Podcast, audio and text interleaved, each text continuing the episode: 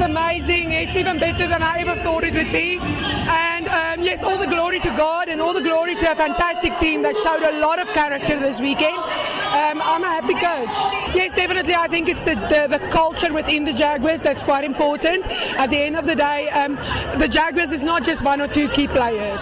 It's an entire unit of strong players hanging out, working hard throughout the season, year after year, to bring in the results. So we're very, very um, chuffed with our team. Um, Krishna, this will be her last year playing. Uh, she would be old next year. And um, she's just been fantastic. And Chantal has just made such a fantastic step up. Yes, um, you could feel the flow on court today, and we've been working for that the whole time. Because yesterday we didn't feel any flow, and um, I said to them today, you know, we want to work for flow, but if we don't get the flow, we make it happen on court without flow. So yes, that's quite important. So look, they've been unlucky. They've been really unlucky. They lost two of their shooters.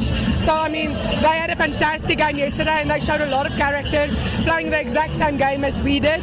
So at the end of the day, um, yeah, oh, tough luck for them, hard luck for them, and um, but they are very worthy opponents, and they've done well.